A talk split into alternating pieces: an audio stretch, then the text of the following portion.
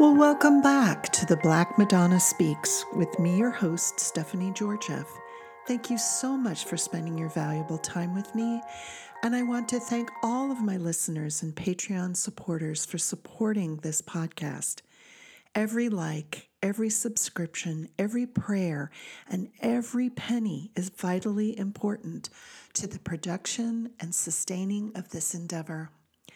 At the time of the posting of this episode, we are in the thick of Advent, as they say. This is the third Sunday in Advent, and also the third day of the Festival of the Virgin of Guadalupe.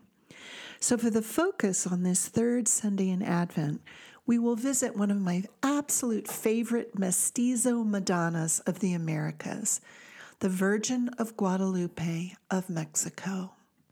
Her story is of great significance for our times. In fact, I wrote an entire book on the subject called The Virgin of Guadalupe, Mysterious Messenger of Destiny. I also presented on the topic at the April Sophia Conference of the Anthroposophical Society of America, and this was in New Mexico this past year on this very subject. If you would like a recording of my talk and the transcripts, a five dollars donation to my PayPal will get you that link. The book is available on Kindle as well as through Audible, Barnes and Noble, and Amazon. As a person who was born in the United States of America, we who have born there often look to other continents for our spiritual tradition. There's a wonderful interest in such traditions as Hinduism, Buddhism, and Islam, which are widely practiced and have originated in places such as Asia and the Arab nations. Obviously, Christianity and Judaism have their origins in the Holy Land. But what are the traditions in the Americas? The reason I have such a special place in my heart for Guadalupe is that she is truly an American Madonna, meaning the Americas, which include North, South, and Central America. But she is an American Madonna. There are so many streams that Guadalupe represents, but basically she, her symbolisms, her apparitions, everything about her is an invitation from the divine to go forward in our collective evolution. We are going to explore just a bit of Guadalupe in this podcast, and I hope you are inspired to delve deeper into this most healing of Madonnas, the Virgin of Guadalupe of Mexico. Quote, "Symbolism is the language of the mysteries. In fact, it is the language not only of mysticism and philosophy, but of all nature, for every law and power active in universal procedure is manifested to the limited sense perceptions of humans through the medium of symbol." Manly P. Hall. End of quote. In order to fully comprehend the entirety of the miracle of the Virgin of Guadalupe, I'm going to give you an abbreviated review of the narrative of her apparitions and miracle, which will prove helpful in understanding the importance of this mestizo Madonna of the Americas. I invite you, my listeners, to read the Nican Mopohua if time permits. It is widely available on the internet and in many books. The Nican Mopohua is the epic Nahuatl poem telling of the entire miracle of Guadalupe. Please enjoy the following very brief summary of the historical events of Tepeyac, and Tepeyac is where Guadalupe appeared. On the dawn of December ninth, fifteen thirty-one, Nahuatl native Juan Diego started walking to attend Mass in what is now Mexico City. He was a voluntary convert to Christianity who was widowed and left childless. He heard beautiful music and saw flowers and unearthly lights and was greeted by a beautiful lady on his walk. Her question to him was, Where are you going? He replied that he was going to Mass. She requested that he go to the bishop because she wanted a church, a temple, to be built for her. He protested he was not good enough to do such a task, but she told him that he was and implored him to do this request. He went to the bishop, who was skeptical, and asked him to return on another day. On his way back, he passed Mount Tepeyac. The Virgin appeared and asked him how it went. Juan protested that he was not worthy to do such a task and to send someone else. She told him to try again. The next day, Juan went to see the bishop and retold him the story of the Virgin. The bishop did not believe Juan and asked him to bring a sign on his next visit. The Virgin again appeared to Juan Diego as he walked home. He again implored her to find someone else to do this task. He told her he was unworthy. She countered that only he could do this errand and encouraged him to try again on the next day. The following day, Juan's uncle, Juan Bernardino, fell ill, and Juan Diego decided to stay home and care for him instead of going back to the bishop as he told the Virgin he would. His uncle's disease progressed through the night. Juan Bernardino was sure he was near death and requested that Juan Diego find him a priest. Juan Diego left at dawn to summon a priest for last rites. Not wanting to encounter the Virgin again, he took a different route to the church. She appeared to him on his new route and asked him where he was going, and he replied that his uncle was ill and that he would do her bidding on another day. She replied to him that his uncle was healed, to not worry, and to go to the top of the hill to Tepeyac and to bring her what he found there.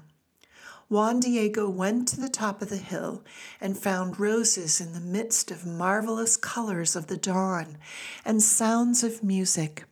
He picked the flowers and brought them to the Virgin in his tilma. A tilma is an agave fiber poncho garment common to peasants. The Virgin gathered the flowers to her face to smell them and then bid Juan Diego to go to the bishop. By this time, the bishop's servants were annoyed with Juan's insistence. They had been sent to follow him on other days in order to prove he was lying and had lost track of him. As a result, an argument ensued when Juan Diego went to see the bishop. Juan entered the room and opened his tilma to present the flowers to the bishop. At the instant of the opening of the tilma, the Virgin appeared on the garment as the image we see in Mexico City today. The bishop fell to his knees, invited Juan to come inside his residence, and listen to his story. Later, Juan Diego's uncle came to the bishop and told him the Virgin had healed him. When Uncle Bernardino was asked what her name was, he said she called herself Guadalupe, the mother of all who would love me. For several days after the tilma event, Juan Diego and Bishop Zumarraga discussed the event. After several days of reflection and discussion, the image was taken into the public and greeted with much fanfare, especially from the natives. There was dancing and singing with an exuberance not experienced in many years. The natives en masse sought both the image and conversion. Chroniclers reported entire families would walk for miles to come to Tepeyac, and there were pairs of priests posted around the mount. Daily, the priests would baptize throngs of natives from dawn to dusk. Nine million recorded baptisms occurred in the decade following the apparition of Guadalupe. The Virgin of Guadalupe was and is the modern world's most successful Christian evangelizer. we will come to appreciate as we explore the symbolism of the image of Guadalupe, the profound message of hope and our future destiny as humans, which she reveals. The timing of every single aspect of this event is important in understanding the messages from the spiritual world conveyed through this image, which is still on display in the Basilica of Guadalupe in Mexico City. At the time of this broadcast, there's an epic celebration going on in all of Mexico City, which literally shuts down between December ninth and twelfth every year. If you can ever go to Mexico City for this celebration, I highly recommend it. It is one big street festival with food and lots of love and dancing, inspiring everyone to kindness and brotherly and sisterly love. The timing of the original apparition and the imprinting of the tilma are very significant, and I go into them at length in my book, The Virgin of Guadalupe, Mysterious Messenger of Destiny. For those of you who donate five dollars to my PayPal, you will get a chapter on this timing, and this will be included with the video of my talk last April. Understanding the messages of the stars and what they were conveying in fifteen twenty and fifteen thirty-one gives further insight to the miracle of the apparition of Guadalupe. For now, we will be reviewing other cosmic phenomena leading up to and in tandem with the Guadalupe event. There were several calendars for the Aztecs and natives at the time, one for ritual, one for yearly dates, and a long calendar for the age. According to the Aztec calendar of the period, a cycle was ending. The specific calendar dates for the apparition, which is December ninth through twelfth, fifteen thirty-one, were called the Feast of the New Fire in the Aztec year. This feast was a time of new beginning, akin to the Christian Easter. According to the Julian calendar, December twelfth, fifteen thirty-one, was the date of the winter solstice. The winter solstice to the natives was a celebration of the coming of the light. In Aztec cosmology, the world was to end with four earthquakes. In fifteen thirty, there were three devastating earthquakes in and around Mexico City. Halley's Comet, obviously known by another name to the natives, had passed through the skies in fifteen thirty-one. In the months before the apparition of Guadalupe, there was a complete eclipse of the sun. Such eclipses were known to the natives as the moon eating the sun. During the days of human sacrifice, which were quite prolific during that time, a justification for the ritual murders was that they appeased and nourished the gods. The moon and sun were seen as adversaries who needed the blood and hearts of victims in order to be appeased. The Aztecs believed that when these rituals were performed, then cosmic harmony would ensue. The murder rituals had ceased with the Spanish conquest. Considering all the oppression, sickness, and natural disasters happening in the years leading up to Guadalupe, basically as a result of the Spanish conquest and the collapse of the Aztec Empire, culminating with a concurrent eclipse, the unease of the natives was quite justified. They saw the Spaniards as upsetting the natural order of the universe. The Spaniards stopped the sacrifices, which the natives reasoned had resulted in the great war of the old gods against the Aztecs. The population at the time knew the world as they understood it was finished. The Aztec reasoned that their lack of human sacrifice caused their gods to abandon them, or worse, proved their gods were dead. The natives felt utterly abandoned, worthless, and hopeless, and their stars and calendars supported this mood. The astronomical fact contributing to the native comprehension of Guadalupe was a great Venus-Sun transit in the years before the apparitions. Venus, the planet Venus, was significant in the Mayan and Aztec civilization and considered as related to Quetzalcoatl in many parts of Mexico at the time. Transitions of Venus across the disk of the Sun are amongst the rarest of planetary alignments. Only six such events have occurred since the invention of the telescope. And this, these transits are sixteen thirty-one, sixteen thirty-nine, seventeen sixty-one, seventeen sixty-nine, eighteen seventy-four, and eighteen eighty-two. The transits usually occur in pairs spanning eight years. The last modern transit of Venus was on June sixth, twenty twelve.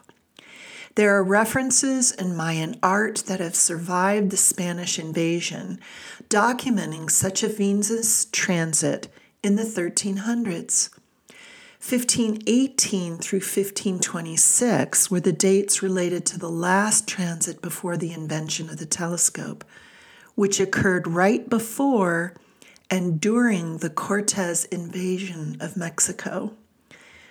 The period of transit of Venus is seen as one of revolution, a transformation of human consciousness, ultimately a time of the heart and the outpouring of love upon the earth. Venus was the symbol of love and harmony to the natives and was the basis of the Aztec ritual calendar. To the Europeans, Venus is the symbol of the Virgin Mary and the Divine Sophia. In power with the Sun, a Venus transit is seen as the coupling and empowering of divine love with all the energies of the Sun. It is a time of awakening of the mind and heart to knowledge, art, and beauty. Over an eight-year period, the retrograde cycles of Venus around the Sun forms the shape of a pentagram, the five-pointed star. The measurement between each retrograde peak is a seventy-two degree mathematical aspect called the quintile. To astrologers, the quintile's influence is one of creative transformation. We could also look to this astronomical fact as creating an opportunity for harmony and balance through creative transformation. All cosmic and historic events leading up to the apparition of Guadalupe pointed to a great change coming to humanity. No one could have predicted the sublime way that the spiritual world was about to initiate such changes in December of fifteen thirty-one. As we are in very similar times to the original time of the apparition of Guadalupe this Advent, we are in very similar times this December of twenty twenty-two. Something profoundly new is being born, and we are in the birth pangs of a new era. We had a Venus-Sun transit in twenty twelve. Remember that year was supposed to be the end? I remember memes saying, most boring apocalypse ever. But was it? Look at everything that has happened since then. Yes, there have been great unimaginable upheavals since then. But I would argue, in addition to all the chaos, there has been an upsurge of love happening on the planet. We are recognizing, in a way we never have before, our interdependence on one another across the entire globe, and how important kindness is, not only to others, but for our own development. I am here in Eastern Europe, just a few hundred miles from unspeakable horrors. And yet, for the first time in history, in European history, this continent has opened its hearts and homes to those fleeing war in the East. Almost a million men have left Russia, their lives, their families, because they do not want to be forced to kill others. These are profound events, as are the events of the protests in Iran, where both men and women are risking their lives to end the oppression of females. And look at the protests in China, people begging to be in community and for freedom. These are all acts of profound love. It is up to us to make sure the changes coming will usher in a new age of the beloved community. I am reflecting this Advent on how I want to create this beloved community in both my relationship with the spiritual world, as well as with my immediate community and the broader humanity. The message of Guadalupe is one of universalism, that we are all equal in the eyes of divinity.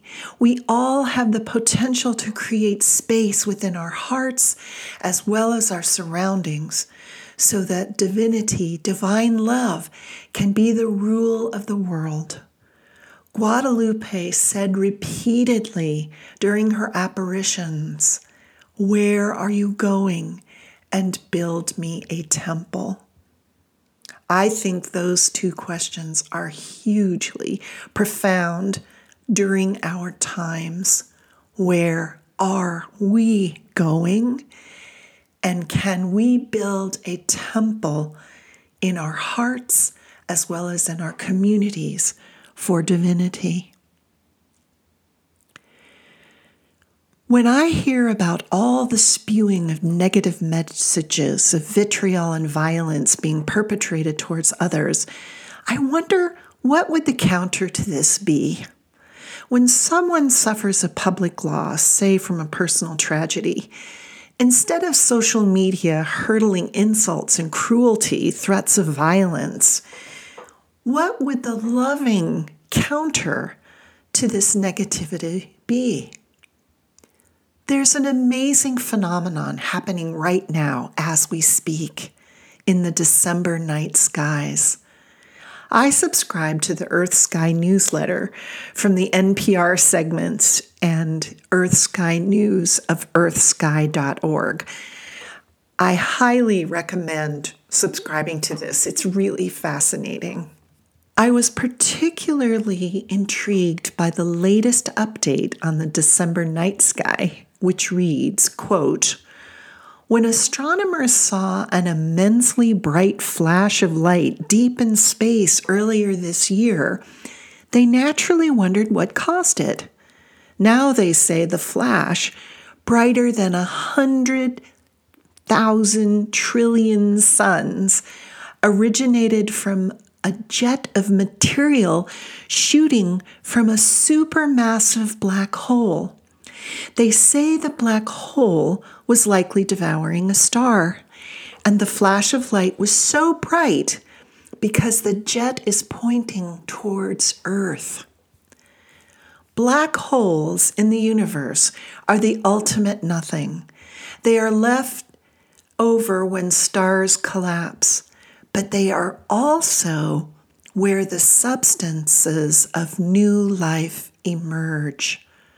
For me, this is so interesting that such an event, the death of a star, but a flash of light and particles of new life, are now being focused directly towards Earth. I feel the Black Madonnas in general, due to their color, symbolize the transformational nature of matter, of the vast galaxies and their relationship to the Earth. I hope the messages of Guadalupe, along with our current Advent sky phenomena, are inspiring you to create something new within your hearts. Until next time, this is Stephanie Georgieff saying thanks so much for listening, liking, and sharing, and I wish you many blessings on your Advent journey.